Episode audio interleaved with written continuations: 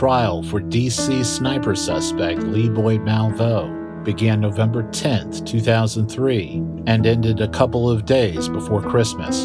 And you could say it began in earnest because compiling evidence and flying and lodging witnesses during the weeks leading up to jury selection made for a frenetic preparation for both sides. The defendant had entered a plea of not guilty by reason of insanity. There were literally dozens of witnesses testifying to Malvo's state of mind and describing how he was under the spell of his co defendant, John Allen Muhammad. Malvo was 18 years old by the time he stood trial, but he looked no older than 13, and he was facing a possible death sentence. There was a matchup between two tremendously gifted lead attorneys there were fiery objections throughout. A number of audio recordings were played in court, including one very chilling suspect interview. Prosecutor Bob Horan described the Chevrolet Caprice as a car that was adapted for use as a killing machine, and jurors got a close look at it. And there was gut wrenching testimony from the victims' families. Witnesses and media traveled from other countries to attend the trial. All of it led to a surprising ending full of mixed emotions. There has never been another trial quite like it.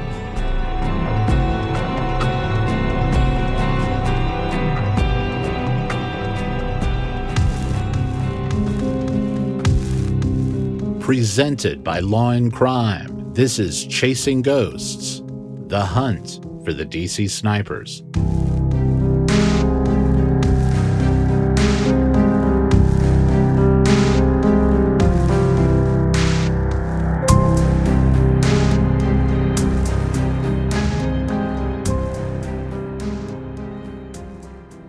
Both opening statements were effective tone setters. Horan laid out his case in uncompromising fashion. He did not raise his voice nor do much gesturing. He simply described in detail what made the acts of the defendant so monstrous.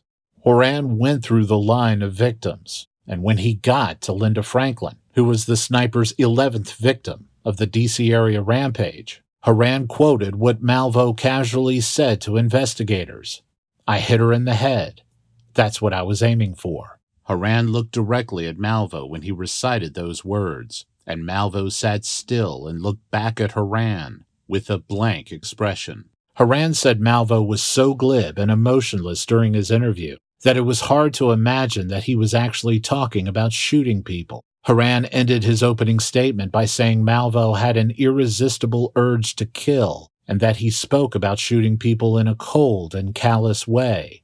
He said that the defendant's actions were premeditated and that he understood every step of the way what he was doing. Horan asked jurors whether Malvo's words and behavior in any way resembled the utterances of an insane man. He then said to them, quote, I ask you to be fair to all those dead people. After Horan was done, it was the defense's turn to give its opening statement, and that fell on Craig Cooley. This is how Cooley began his statement. Quote, they have a saying in Jamaica that describes a form of child rearing that was used by Lee's mother and many of his caretakers. It's called save the eye. Have you ever heard the phrase? Do you know what it means? Save the eye means you, as a parent, Take your child to a teacher, to a caretaker, anyone who keeps them and oversees of any kind, and you say to them, Use whatever is necessary to make my child obey you. You can beat him. You can beat him with whatever you want to. You can beat him on whatever part of the body you want to beat him. But do two things. Don't kill him and don't put out his eye. Save the eye. That's what that phrase means. Cooley wanted to get the jury's attention and establish that not only was Malvo a sympathetic figure in spite of the violence he inflicted, but someone who was susceptible to indoctrination because he was so obedient and so vulnerable to a bloodthirsty authority figure like Muhammad. Cooley spoke to me about the thought process behind his opening statement. We all statement had to have a lot of volume in it, a lot of content in it. It can't just be, oh, you've got to be fair to him. He's a youngster. It had to really lay out the entire case and what happened from beginning to end. With those opening statements, the trial for Lee Boyd Malvo was underway, and it captivated every media member who was watching, and there were a lot of us.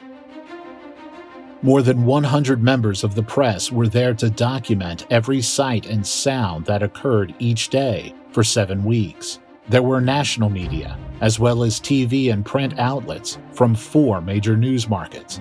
The courthouse was heavily guarded, and the property around it was heavily occupied by TV news trucks. It was overwhelming, even for the attorneys, all of whom had experience covering highly publicized cases, but none like this one.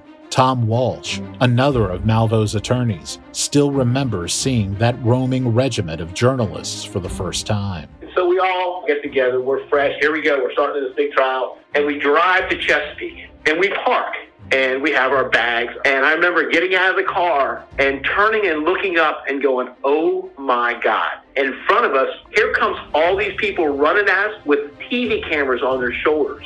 We turned around and ran into the police station. I mean, they were coming at us so fast. We turned around and just started running away from the courthouse. I remember getting in the police station going, oh my God, what, what are we going to do? As I mentioned, weeks prior to the start of the trial, Malvo's defense attorneys announced they would be mounting an insanity defense for their client. It's important to note that the defense brought to the stand witnesses who typically are not introduced to jurors until after a guilty verdict is reached. They're usually what's called mitigation witnesses, intended to inform jurors of mitigating circumstances that led to the defendant's criminal behavior, which in turn would make them less likely to recommend a death sentence during the trial's penalty phase. But Cooley and his team knew that the sooner they introduced that evidence, the better. They could not afford to wait until the end of the trial to present it, and that was part of the reasoning behind entering a plea of not guilty by reason of insanity the insanity plea, I think, was well justified. We had seven, I think, mental health experts to go through the process of him being trained as a child soldier and how that alters your mindset. What is normally right and wrong is completely reversed. But the insanity plea gave us the ability to front load mitigation. We all believed if the prosecution just put on its case unfettered, by the time we even got our first witness on the stand, it would be too late. The jury would have already gone over the dam and, and we were already sunk. The volume of witnesses and the speed in which the case went from first appearance to jury trial resulted in Horan asking for a continuance. He had never done that in more than three decades as the Fairfax County's Commonwealth's attorney. His request was denied. But Bob Horan was not going to stand by and let the defense introduce witnesses and evidence that he thought were inappropriate or irrelevant to the guilt or innocence of the defendant. Some of Horan's objections were sustained, others were not. Tom Walsh was the one tasked with calling and questioning many of those witnesses, all of whom were experts in the fields of indoctrination, cults, and adjacent forms of psychological abuse. Horan really made Walsh work at it. For 30 minutes, I tried to get the first expert, the cult expert, in. I got objection after objection as to hypothetical question, no hypothetical question. That was brutal. Among the defense witnesses called to the stand during the Malvo trial was Dr. Dewey Cornell, a forensic clinical psychologist and a professor at the University of Virginia. Cornell described how an obedient child like Malvo, who was longing to have a father figure in his life and aching to please that father figure, could be turned into an assassin ready to kill on command. Cornell said Malvo was the perfect mark for someone like John Allen Muhammad. Lee had a very traumatic childhood with multiple abandonments by his mother and also disappointments that he was not able to maintain a relationship with his father. He was a young man who was kind of primed, if you will, to have a father figure. And when he first saw John Muhammad in, in Antigua, he basically was uh, very excited about the prospect of having someone who would be a kind of surrogate father. And John Muhammad did a lot of things that built up a very strong relationship relationship and bond between them. And then over a period of time, John became his mentor, his surrogate father, and began to educate him and mold him with his philosophy, his view of life, his politics, his religion, and ultimately his criminal motives.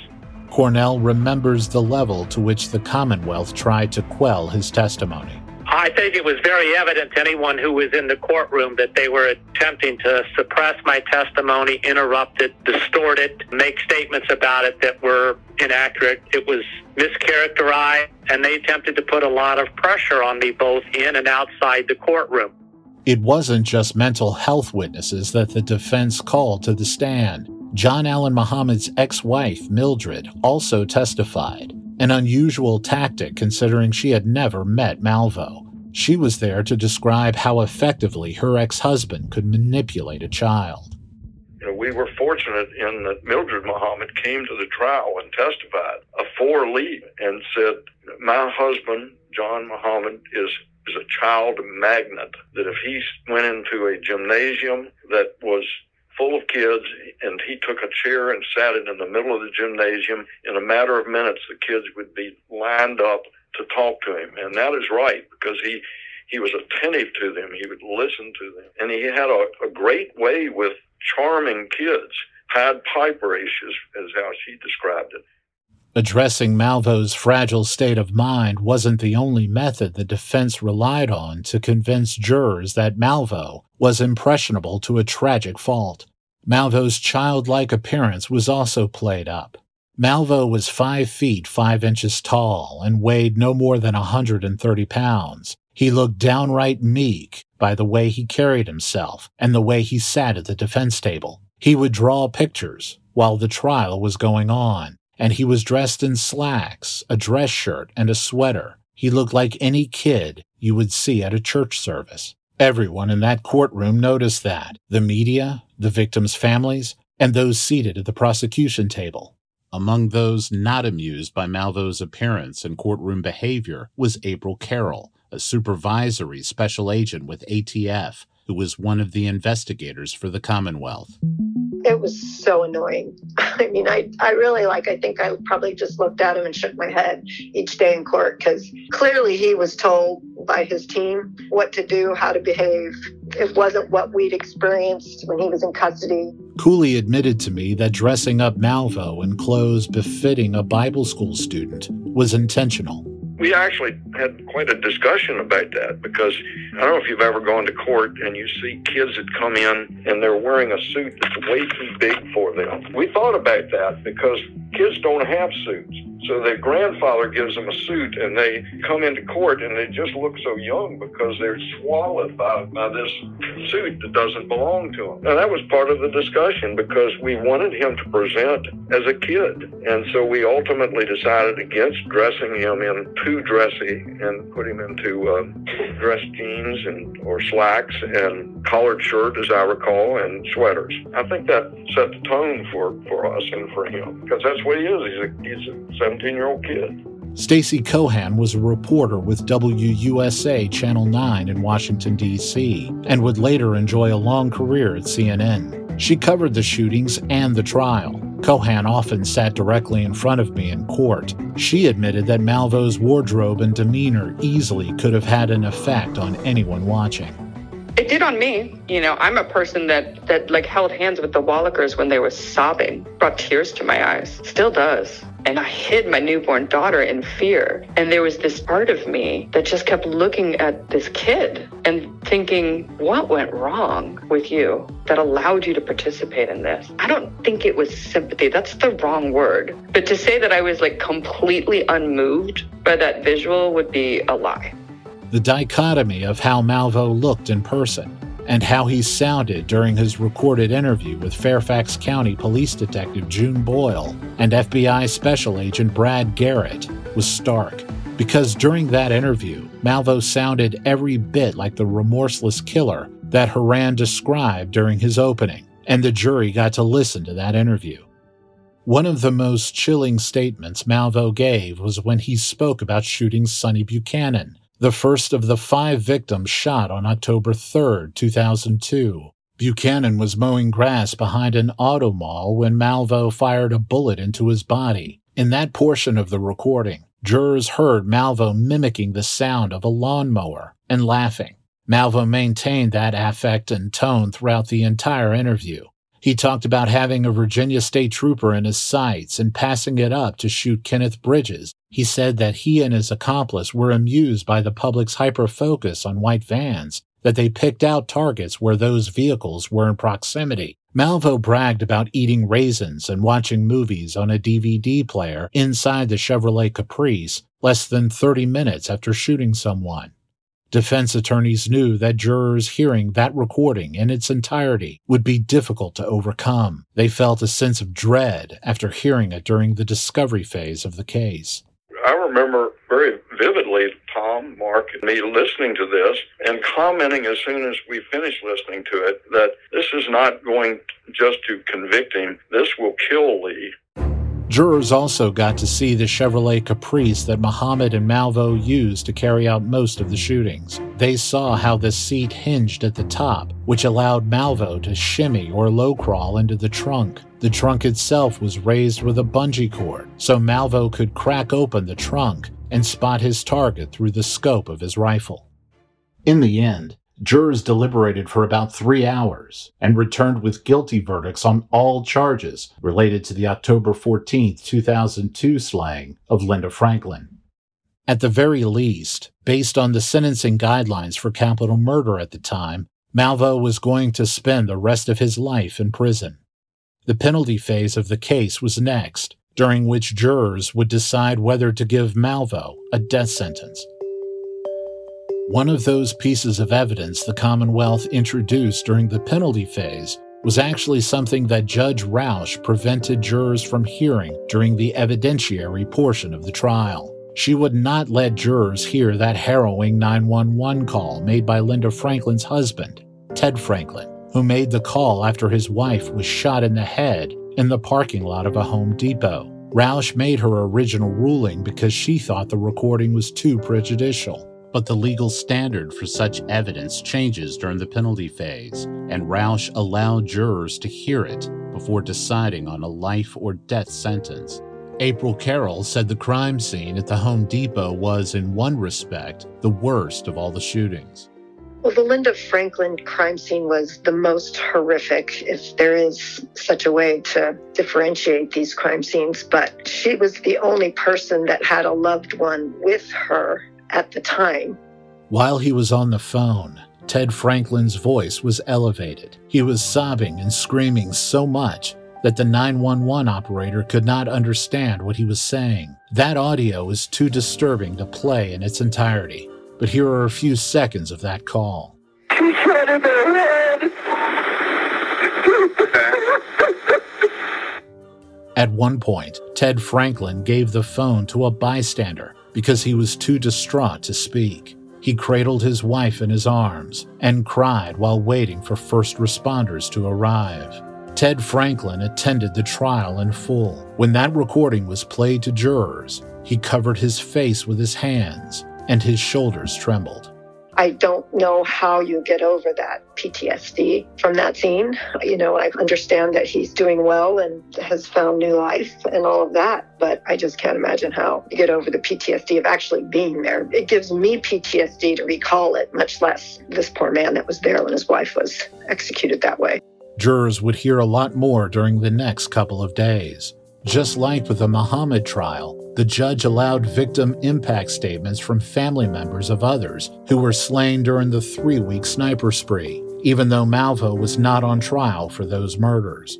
One of the witnesses was the daughter of Pascal Charlot, the victim who was shot and killed at the corner of Georgia Avenue and Kalmia Road in Washington, D.C., the night of October 3, 2002. Mirtha Sonato was the first victim family member to look Malvo in the eye and address him. As April Carroll can attest, the witness did not hold back. She was very tense. I noticed that her shoulders were around her ears and she was gripping her hands so tight the knuckles were white and her voice was shaky as she was asked the questions. And at one point she went off script and she looked at Malvo and she actually said, Mr. Malvo.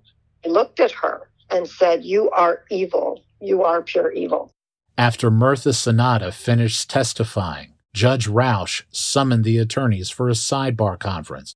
It was clear that she was telling Horan and his co counsel to reel it in moving forward judge called for a sidebar and the scope and you know she should be directed not to speak directly to the defendant and all of that. And mr Horan came back to the table and was like yeah okay well we just got her wrist slapped but she got to say what she had to say. And he wasn't faced by the reprimand by the judge.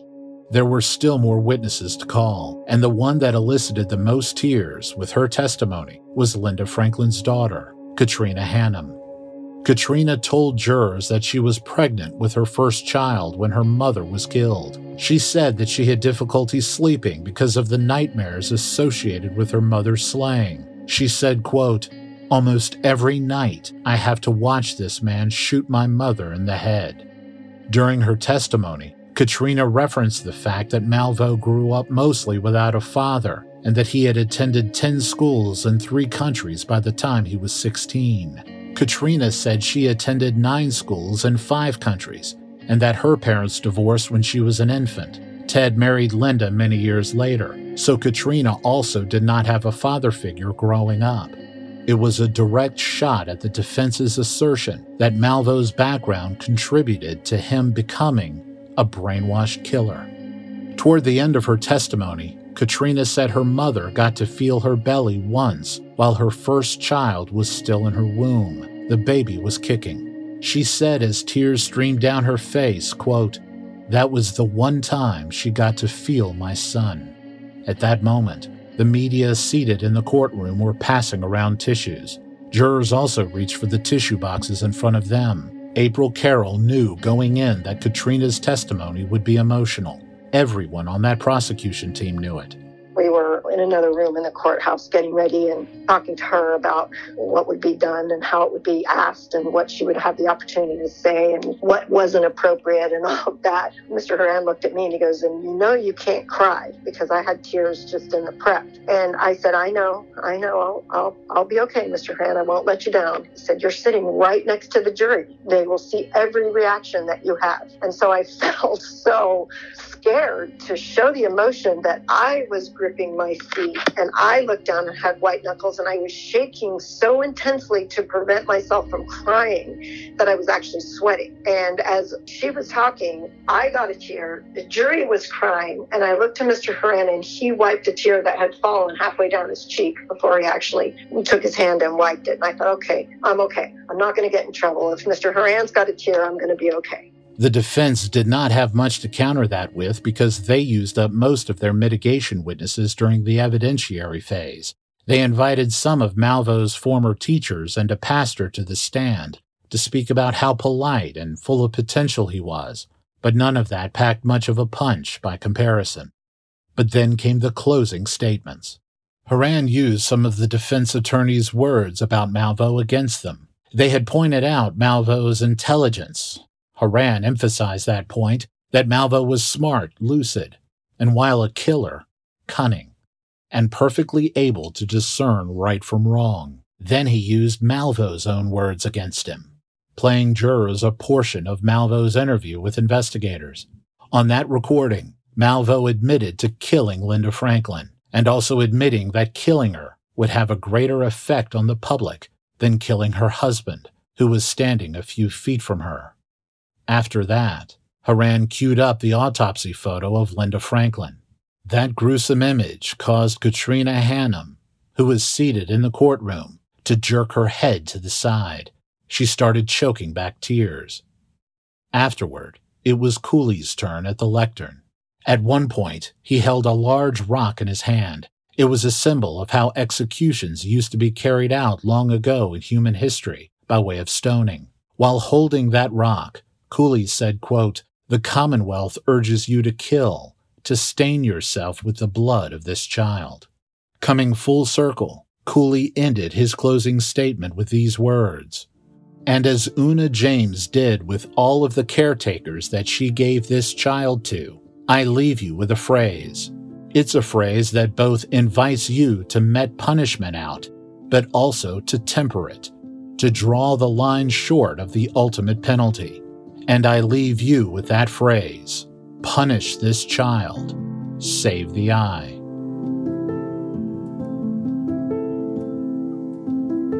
And that's what they did. Following nine hours of deliberation, jurors voted unanimously to give Malvo life in prison. I hope you're enjoying Chasing Ghosts, the hunt for the DC snipers, a podcast launched earlier this year through Law and Crime and now distributed by the Arkansas Democrat Gazette. This is your host, Tony Holt. If you're liking Chasing Ghosts so far, I encourage you to leave a rating and review. I wanted to take this time to make a special announcement. Next month, following the conclusion of Chasing Ghosts, the Democrat Gazette will launch my next podcast, The Devil of Pope County America's Worst Family Massacre. Episodes for The Devil of Pope County will be released every Monday beginning in mid November. The trailer is coming soon. Stay tuned. The jury's decision today, surprising to many, to spare the life of Lee Boyd Malvo. To many, everything about the case seemed tailor-made for the death sentence. The crimes certainly were atrocious, the venue tough. The jurors open to capital punishment, and in the case of John Muhammad, without mercy. All of this augured strongly against Mr. Malvo, but something else might have come into play in addition to his young age, at least according to the prosecutor in the case. We used to have a theory, he said, when I was a young prosecutor, never try a case on Christmas week. Horan did not walk to the media tent after the verdict, but some of us saw him exiting the courtroom, so we ran over to him to get his comments. Of course, I'm not happy with the uh, decision, but that's the American way. Twelve jurors decide these things. The prosecutor doesn't decide them. A public information officer with the courthouse saw the gaggle of reporters surrounding Horan and asked him to make his public statements at the designated media tent. He declined and walked to his car without offering any further comment. April Carroll remembers how Horan and others on the Commonwealth side felt after the jury's decision wasn't something I expected or was prepared for that, you know, they would not render a death penalty decision. And so I remember being really mixed with emotions when that occurred. And a lot has transpired since, but in the moment, it felt like a failure. It was an intense feeling of shock and, you know, oh my God, after all this work, we failed, which wasn't a realistic feeling, but it, it is what I felt at the time. The jury foreman, James Wolfcale, did speak to the reporters under the tent. This case was both mentally challenging and emotionally exhausting. Deep thought and consideration has gone into our deliberations and the decisions that we reached.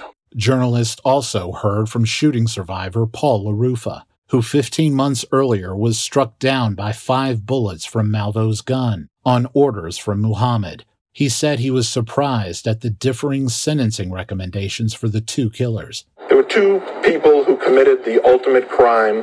One got the ultimate penalty and one didn't. I ask you why. It was reported that all but two trial jurors in Chesapeake were ready to vote for death, but the two who insisted on life stood their ground. Knowing they had to be unanimous, the jurors decided to end the trial with a life in prison recommendation. Judges in Virginia did not have the power to change a life recommendation to death, so Malvo's life was going to be spared.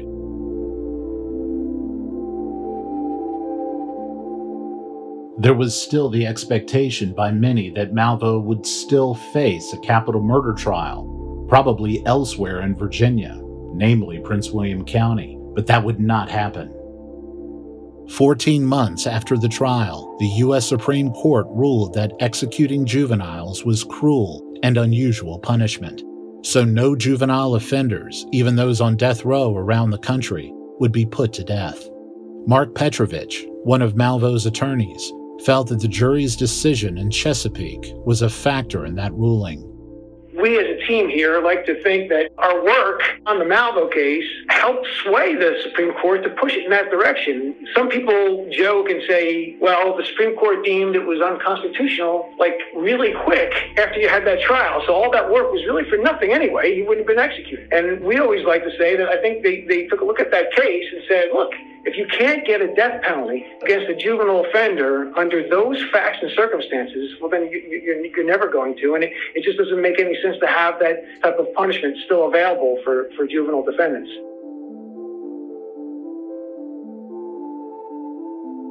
Paul Ebert, the Commonwealth's attorney in Prince William County, Virginia, was next in line to prosecute Malvo, but he declined to do so after the High Court's ruling.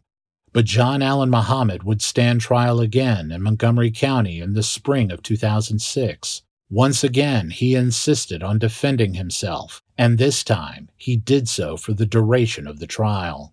Among the witnesses he cross examined was none other than Lee Boyd Malvo. It was the first time since their arrest that they faced one another.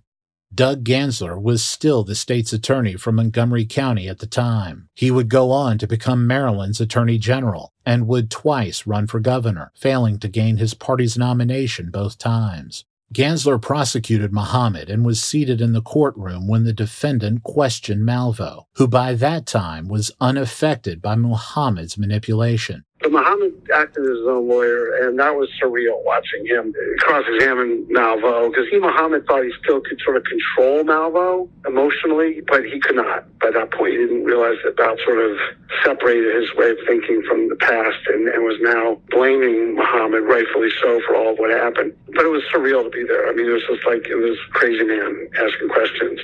Muhammad was convicted in Montgomery County on all charges and was sentenced to six consecutive life sentences. Gansler did not seek a death sentence. Three and a half years later, Muhammad was scheduled to be executed in Greensville, Virginia, for his 2003 conviction. Among those formally invited to attend was shooting survivor Iran Brown, the middle school student who was shot in Bowie, Maryland this affected so many people that even when I was invited to the execution, they didn't even have a slot for me to attend the actual execution. They had to put me in a, what was called an overflow room because that's how many people were affected. And I would assume that the family members who are no longer here, they were, you know, a priority, understandably so. Iran, who was 20 years old by the time Muhammad was executed, declined to attend. Another invitee who did not go to Greensville that night was Paul LaRuffa. I declined and I wrote a letter. It was read at the execution and it was explaining to them why I chose not to attend. And it was just saying, I don't want him to steal another day of my life. And I would feel no satisfaction watching him die. Among those who did make the trip to Greensville that night was Milton Perry, one of Conrad Johnson's closest friends. Johnson was the last of the DC sniper victims. Perry wore a pin commemorating Johnson, which included the date of his death. I have been waiting for it since that date. You see that button? That's that date. I've been waiting since then. Okay, so it's here. I pull it out every year and wear it on that day. So I can put it up tonight. And maybe I won't have to wear it next year. Richmond reporter John Burkett of WTVR Channel 6 was among the media members who witnessed the execution. This is what he remembered most from watching Muhammad. They asked him if he had any final words, and he said, nope. It was just very callous and cold. About 15 minutes later, on the night of November 10th, 2009, John Allen Muhammad was pronounced dead. The execution of John Allen Muhammad has been carried out under the laws of the Commonwealth of Virginia. Death was pronounced at 9:11 p.m. There were no complications. The death of Muhammad meant there was no chance of hearing from him about what his motivations were.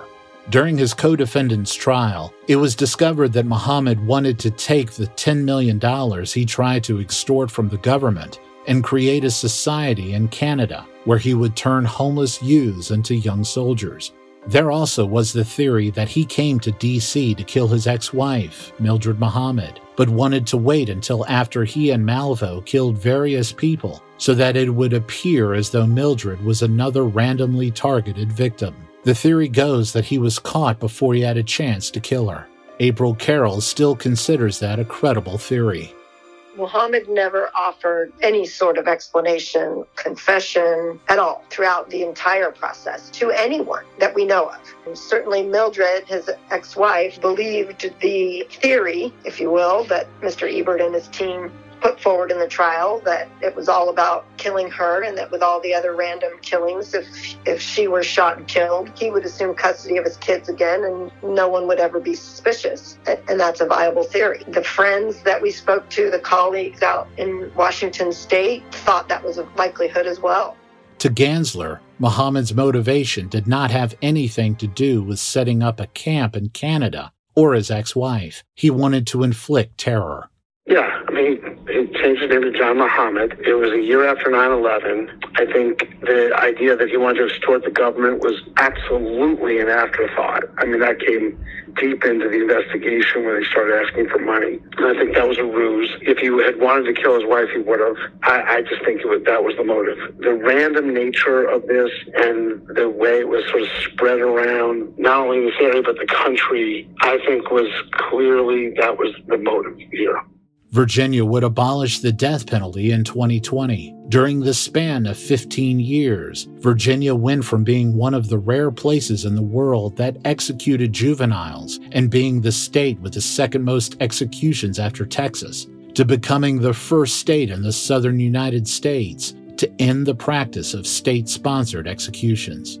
Andrea Budin, my former coworker who covered Muhammad's trial and who is now a Virginia prosecutor, talked about how Muhammad's early death ended any hope of him explaining himself. There was an indoctrination process that clearly took place there. And because Muhammad himself kept silent on a lot of it, I don't think we really fully appreciate what that was like and why it happened. I think that's one of the other reasons to go back to why the death penalty opinion has changed. As human beings, we want an explanation. Why did you do this? If you give someone the death penalty, you don't ever get that. He's one of those ones, he never explained it he took that to his grave. And it's very frustrating, I think, to a lot of those people whose family members were killed to think, okay, so you wanted your kids back and maybe you wanted to kill your ex-wife. Why why this? As for Lee Boyd Malvo, he remains incarcerated at Red Onion State Prison in Southwest Virginia, one of the Commonwealth's highest security inmate facilities.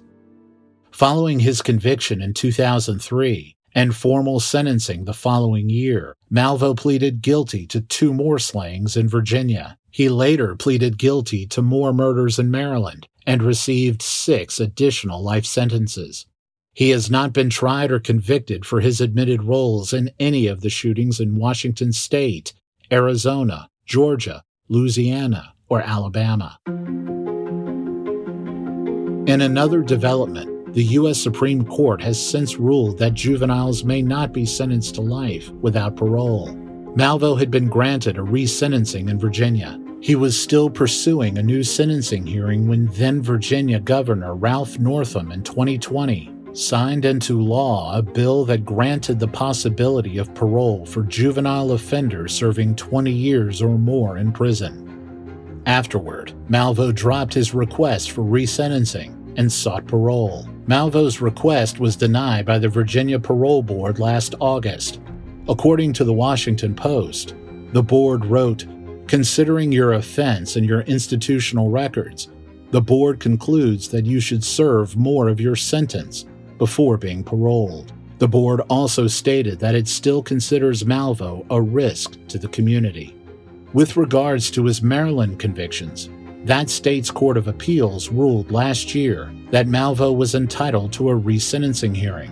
The Associated Press reported that after the 4 3 ruling, the Court of Appeals judge Robert McDonald wrote in his majority opinion, quote, As a practical matter, this may be an academic question in Mr. Malvo's case, as he would first have to be granted parole in Virginia before his consecutive life sentences in Maryland even begin. There are still several legal hurdles remaining for Malvo in those two states, so for now, he remains incarcerated in Virginia, awaiting his next opportunity for parole. Even if every hurdle is cleared, and those other states where he is accused of murder decline to prosecute him, Malvo would still face the likelihood of deportation due to his illegal immigrant status. I submitted a request to Malvo seeking an interview. He declined. Malvo's pursuit of parole is actually supported by one very unlikely person, Paul LaRuffa. This same Paul LaRuffa, who moments after jurors in Chesapeake decided against recommending a death sentence for Malvo, conveyed confusion and disappointment. He explained to me that the emotion inside the courtroom immediately following the announcement of the jury's recommendation was palpable, and LaRuffa felt some of that emotion himself when the sentence was announced in the courtroom, people gasped and some people screamed. And the, daughter of Linda Franklin was hysterical and was crying. And, and she wasn't the only one. There were people who acted really as if he was set free. LaRuffa carried those emotions with him when he addressed the media that day. During the years, he's gained a broader perspective and has even been involved in raising awareness for juvenile offenders gaining the opportunity for parole after they've served at least 20 years of their prison sentence, which Malvo has. I am in favor of the fact that you can't sentence a juvenile to a death. And being that I've been involved with the campaign for the fast sentencing of youth, I've also evolved to the point where I, I don't think you should sentence a 15, 16, 17 year old or, or younger to life without the possibility of parole. And that's where we are now in many states.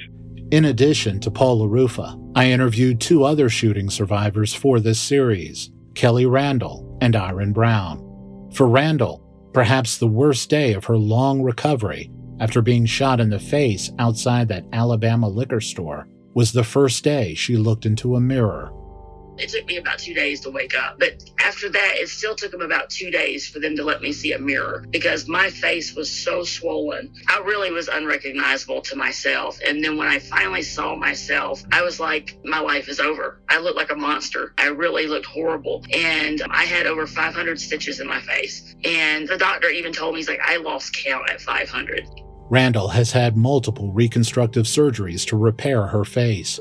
She also had a tracheostomy because when they intubated her, there was so much blood that they couldn't see down her throat. The tube was inserted in a way that her vocal cords were seriously damaged. Over time, there was fear that she would need an electronic voice box or a permanent trach. In 2008, Randall found a surgeon in Cincinnati who removed her trach and placed a stent into her vocal cords. She had a neurostimulator removed in 2013 and that was the last time she went under the knife. She is no longer self conscious about her appearance. Randall's anger about how dramatically her life changed that one night in September 2002 was directed mostly at Muhammad. She doesn't gloss over Malvo's culpability, but in her mind, Muhammad was the villainous mastermind who pulled all the strings, even if he wasn't the one who usually pulled the trigger. Randall also thinks justice was served when Muhammad was put to death. She declined to attend Muhammad's execution, but she did ask for and received a call from someone from the prison to give her a confirmation. I spoke with the lady that was kind of in charge of getting everyone there. And I told her, I said, I'm not interested. I said, but as soon as it's finished, call me. And she did. Like the second it was done, I got a phone call and she's like, it's, you know, it's done. It's over. And I just burst out crying. And I'm like, thank you so much because it was, it was a closure to me. Seeing him die would not have made me feel any better. Knowing that he's not on this earth makes me feel better. Iran Brown also had a long road to recovery from the moment he awakened from his coma. Just as much, I had to go through, through rehabilitation. I had to learn how to walk again, talk again. Uh, I have a scar on my chest and my stomach that, you know, reminds me daily Iran testified in person in front of both murder defendants. Here he is describing what it was like sitting on the witness stand in front of John Allen Muhammad. I'll never forget when I did have the opportunity to see him. Obviously, during the trial, the FBI and the police all uh, stressed to me, don't look his direction. You know, I defied him and I, I just wanted to be able to face him I intend on facing Malvo, hopefully. But I remember looking across him from the stand. I'll never forget how he tried to intimidate me and the look that he gave me of disgust you know, I don't know, maybe he wished he was the one who would have shot me. I'm not even sure. He said testifying at Malvo's trial was also an intense experience, but inside that Chesapeake courtroom, he did not sit directly in front of Malvo had brought Iran into the courtroom early, which we didn't do with all the witnesses, but he had asked, Can I see the courtroom? Can I see where I'm going to sit? You know, what's the whole thing going to be like? I, I just need to walk through it. So we did that with him, and he asked us, which was a very mature ask, really. He asked if he could sit on the side where the jury sat instead of in the box that was right in front of Malvo. And we asked permission from the judge and she granted it. And so we set up a chair and he was treated differently from, from that standpoint um, because he made the request. And I just remember feeling for him, you know, how tense and, and how difficult this was going to be to face this shooter after everything he'd been through. And he just was so calm and did so well. Irons said he has never spoken to Lee Boyd Malvo but he would like to someday. And he was 17 at the time, I was 13. So us being so close in age, you know, this is it's so crazy how our lives have been intertwined. And I'm definitely looking forward to hearing Malvo's point of view. I, I actually love to meet him, and I would love to have a sit down with him if possible, if if he'll be up for it. I think that'd be the least he could do, given you know how he has you know affected my life personally. But Iran draws the line at the thought of his shooter being granted parole. I've never been a person who, who believes I should be the judge, jury, and executioner, but I do personally feel that what he did was wrong. I have very little sympathy towards him, despite him being manipulated and being so young. I feel as though he was old enough to know that what he was doing was was bad. He knew better. There were plenty of opportunities that he could have turned the gun on Muhammad. There were plenty of opportunities. They were both in public. He could have made a scene. He could have made a run for it. He could have alarmed authorities. I mean, I just like there were so many what ifs and things that he didn't take advantage of. And I think that that's where will be his downfall as far as being paroled, because I would not like to have him free. Iran is now 33 years old, living and working in Atlanta, and is a father of one. For many Americans, the DC sniper case is a fading memory. Maybe they watched a movie or a docu-series about it. Maybe they still have vague recollections of watching one breaking news story after another during those three weeks. One thing is for certain if you lived 20 years ago in the DC area or the Richmond area, your recollection of it probably has not waned nearly as much. Literally, those living from Glenmont to Glen Allen had their lives interrupted and altered. John McCarthy, who is the current Montgomery County State's Attorney, said there was no other case like it. It overtook everything in his life, not only during that period of his legal career, but his home life too. On the night of October 22, 2002, after Conrad Johnson was fatally shot a short drive from his house, he and his wife were lying in bed. His wife could hear police helicopters flying overhead, and that's when she sat up and began sobbing, asking her husband whether the horror would ever end. Those three weeks of sniper shootings invoked a dreaded fear into millions of people. No one that lived here escaped the effect of the snipers. No one escaped. You couldn't escape it. Children could, you know, they may not even understood why they weren't allowed to go in their own backyards, why they couldn't go over to their friend's house, why they couldn't go up to the ball field, why their soccer games were canceled, why, you know, why things were happening. But everyone was affected. People would run zigzag to go buy a carton of milk. They would be afraid to put gas in their cars. Everyone was terrified. Literally altered. We live in a metropolitan area. I've got over a million people live in my community. There's not anybody that was here at the time who didn't live differently. Some things happen. Sometimes you read about it in the newspaper, but it doesn't touch you. This touched everybody.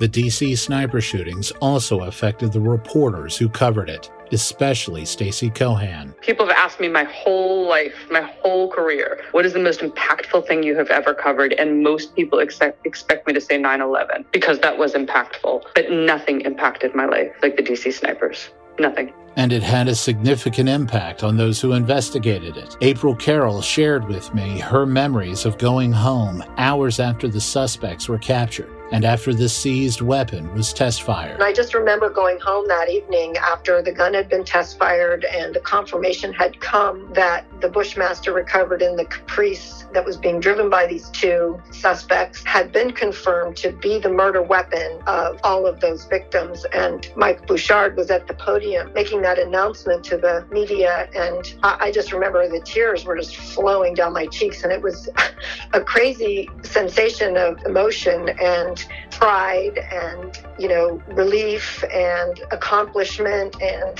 I was watching that press conference at home with my three small kids, elementary school age kids, and they're like looking at me and they're looking at the TV and they're like, Mom, why are you crying? This is good news, isn't it? Don't we get to have recess and PE now? And, you know, I was kind of laughing as I was crying with the impact that it also had been having on them and their reality. So that day was a lot of emotions. The total reward money for the capture of the suspects was half a million dollars. Most of it, $350,000 of it, went to Robert Holmes, the Tacoma, Washington man who first notified police of Muhammad and Malvo, and whose backyard became an excavation site for the FBI, which pulled out the tree stump that still had the 223 caliber rounds in it. The remaining $150,000 was given to Whitney Donahue, who called 911 from his work van after spotting the Chevrolet Caprice at the rest stop near Frederick, Maryland. Donahue died last year after battling a long illness. In the eyes of many, including April Carroll, he acted heroically that night 20 years ago, and he was not merely rewarded for it, he was honored for it. Whitney Donahue was the most humble and down to earth person. It was amazing to see him and meet him, you know, through the courtroom process. But also, once we had the memorial established up in Wheaton, Maryland, the families were invited for the opening of that. And we invited Whitney Donahue, and he came and attended and met the families who just were, you know, hugging and thank you for preventing this level of destruction for other families that certainly would have been where we are if you hadn't done what you'd done. And, you know, he had tears and was super emotional, like, and humble, like, oh, please stop. You know, I just did what anybody would have done. And it was really cool to see him engage with the families and be praised, I guess, and, and told how much it meant what he did and the risk that he ran, do what he did. In the aftermath of the shootings, after Muhammad and Malvo were apprehended, the public also showed their appreciation to the Montgomery County Police Chief and Sniper Task Force Commander, Charles Moose. Inside the JOC, there was word that President Bush was trying to reach Moose on the phone via Air Force One.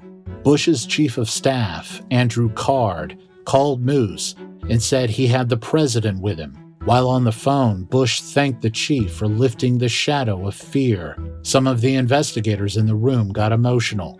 It was a weighty moment. Moose, as he often did, decided the time was right to break some of the tension. That evening, during a media conference, he blurted out, quote, I'm going to tell my wife to pump her own damn gas. He turned from the podium and stopped. Then he turned back to it and said, Don't you tell her I said that. Everyone burst into laughter. It seemed Moose had all of the wind at his back at that moment. Surely there were tactical and media errors on the part of the task force he led, but just when it seemed the tide was going to turn, the multi agency effort ended the bloodshed. Moose wanted to tell his story. He had a book ready for publication, but Montgomery County had a written policy against profiting from such a project, and prosecutors weren't happy about it either. Moose could have appealed the county committee's ruling, but he chose not to because the book was already scheduled to go to the presses in a matter of months. So he resigned in June 2003. He always resented that his sense of ethics was questioned by so many people following his exit. Moose's widow, Sandy, talked to me about that period of their lives.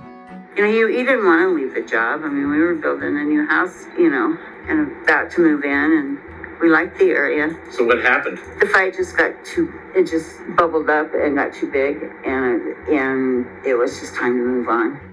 The book was released with little fanfare. Moose may have decided to publish the book at his own peril, but it wasn't a matter of someone having a damn the torpedoes attitude about publishing such a volatile story, and it was not like he didn't care about the possible impact it could have had on the pending trials. John McCarthy made a point to tell me that. When he wrote his book, we still had the pending trial. I had a much better relationship with him than Doug did. When he wrote the book, because he was concerned about making sure there would be nothing in his book that would compromise the trial, he had hired me to read the galleys of his book so that if there was anything that needed to be taken out that would adversely impact the ability to get, a, get them convicted.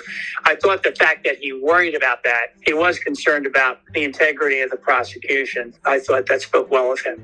Moose would be a candidate for other police chief jobs, but he was never hired. He'd resume his law enforcement career in a faraway place, and not as a police chief, or a captain, or a lieutenant, or even a sergeant. He was hired to be a patrol officer in Honolulu, Hawaii. Sandy Moose told me that she and Charles had already moved to Hawaii by that time, and he applied for the job at the police department so they could have health benefits. After he was hired, most people there had not heard of Charles Moose. During his training period, recruits watched a video that included a medley, if you will, of high profile criminal cases that involved massive police responses. So naturally, there was footage of Moose addressing the media, talking about one sniper shooting after another. Everyone in the room, sporting a shocked expression, turned their eyes to the quiet guy in the back. Moose served a few years with the police department and retired for good from law enforcement. He and his wife eventually moved to Tampa, Florida. There was always that undercurrent that Moose's story was a tragic one. How someone's personal ambitions drove him out of a job he loved and worked so hard to attain, and how a man who got a congratulatory call from the president had wound up patrolling an island. I spoke to Sandy about that the perception was there was a fallout after the book. He resigned or retired under duress. He never got another chief's job, so his only other police job was in Honolulu. It may have seemed, from those of us watching from afar, that it was a fall from grace, but it never was that. No, no. But he knew that, but he didn't care to explain it, you know. and and uh, when you're when you've been to the ball and then you don't get invited back, you know it, you know, and you know your time's up, and you know people don't care how successful you are, how much knowledge you have. Yet we're not hearing from you. And definitely that day came for Charles. And that was all because of the book.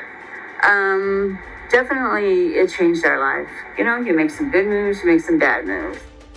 Charles Moose died at his home on Thanksgiving Day 2021. He was 68 years old. If you watched a lot of news 20 years ago and you remember anything about Charles Moose, there's a good chance the first thing you remember is footage of that press conference on October 7, 2002, when he addressed the snipers after they shot and seriously wounded 13 year old Iran Brown in front of his school.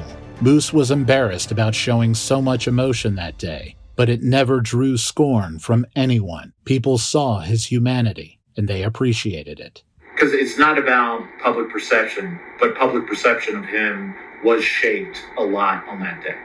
Yeah, yeah. He called me right after that press conference was over, and he goes, "I might have blown it. You know, people may never forgive me, but I couldn't. I couldn't not do that. You know, that it hurt so bad." And I said, you know, it wasn't something you planned to do. It's something that came from your heart. It's going to be okay. Charles, I mean, you know, he was pretty pure in agenda, you know, that whole thing. The tear, when he died, the tear rolled down. In his book, Moose stated, quote, one thing I'm grateful to law enforcement for is the chance it has given me to be a leader. I want to take a moment to thank the more than 40 interview guests who took time and showed their willingness to share their unique insight and emotional stories with me for this series. The source material for Chasing Ghosts included digital and television news clips from the Associated Press, CNN, ABC, CBS, and NBC News. I also relied on my own trial notes, as well as archived stories from the journal newspapers the Washington Post, the New York Times, the Baltimore Sun, the Richmond Times Dispatch, and the Associated Press. Other sources included the book Sniper The Hunt for the Killers Who Terrorized the Nation, written by Sari Horowitz and Michael Ruane of the Washington Post, as well as In Pursuit, The Hunt for the Beltway Snipers by David Reichenball, and Three Weeks in October, The Manhunt for the Serial Sniper by Charles Moose and Charles Fleming. I want to thank Sam Goldberg and others at Law and Crime for granting me the opportunity to tell this story. And a special thanks goes out to Corey Hiltman for his outstanding production work and to Brandy Mikesell for her loving support during this year long endeavor. Please take a moment to leave a rating and a review. Thank you so much for listening. This has been Chasing Ghosts The Hunt for the DC Snipers.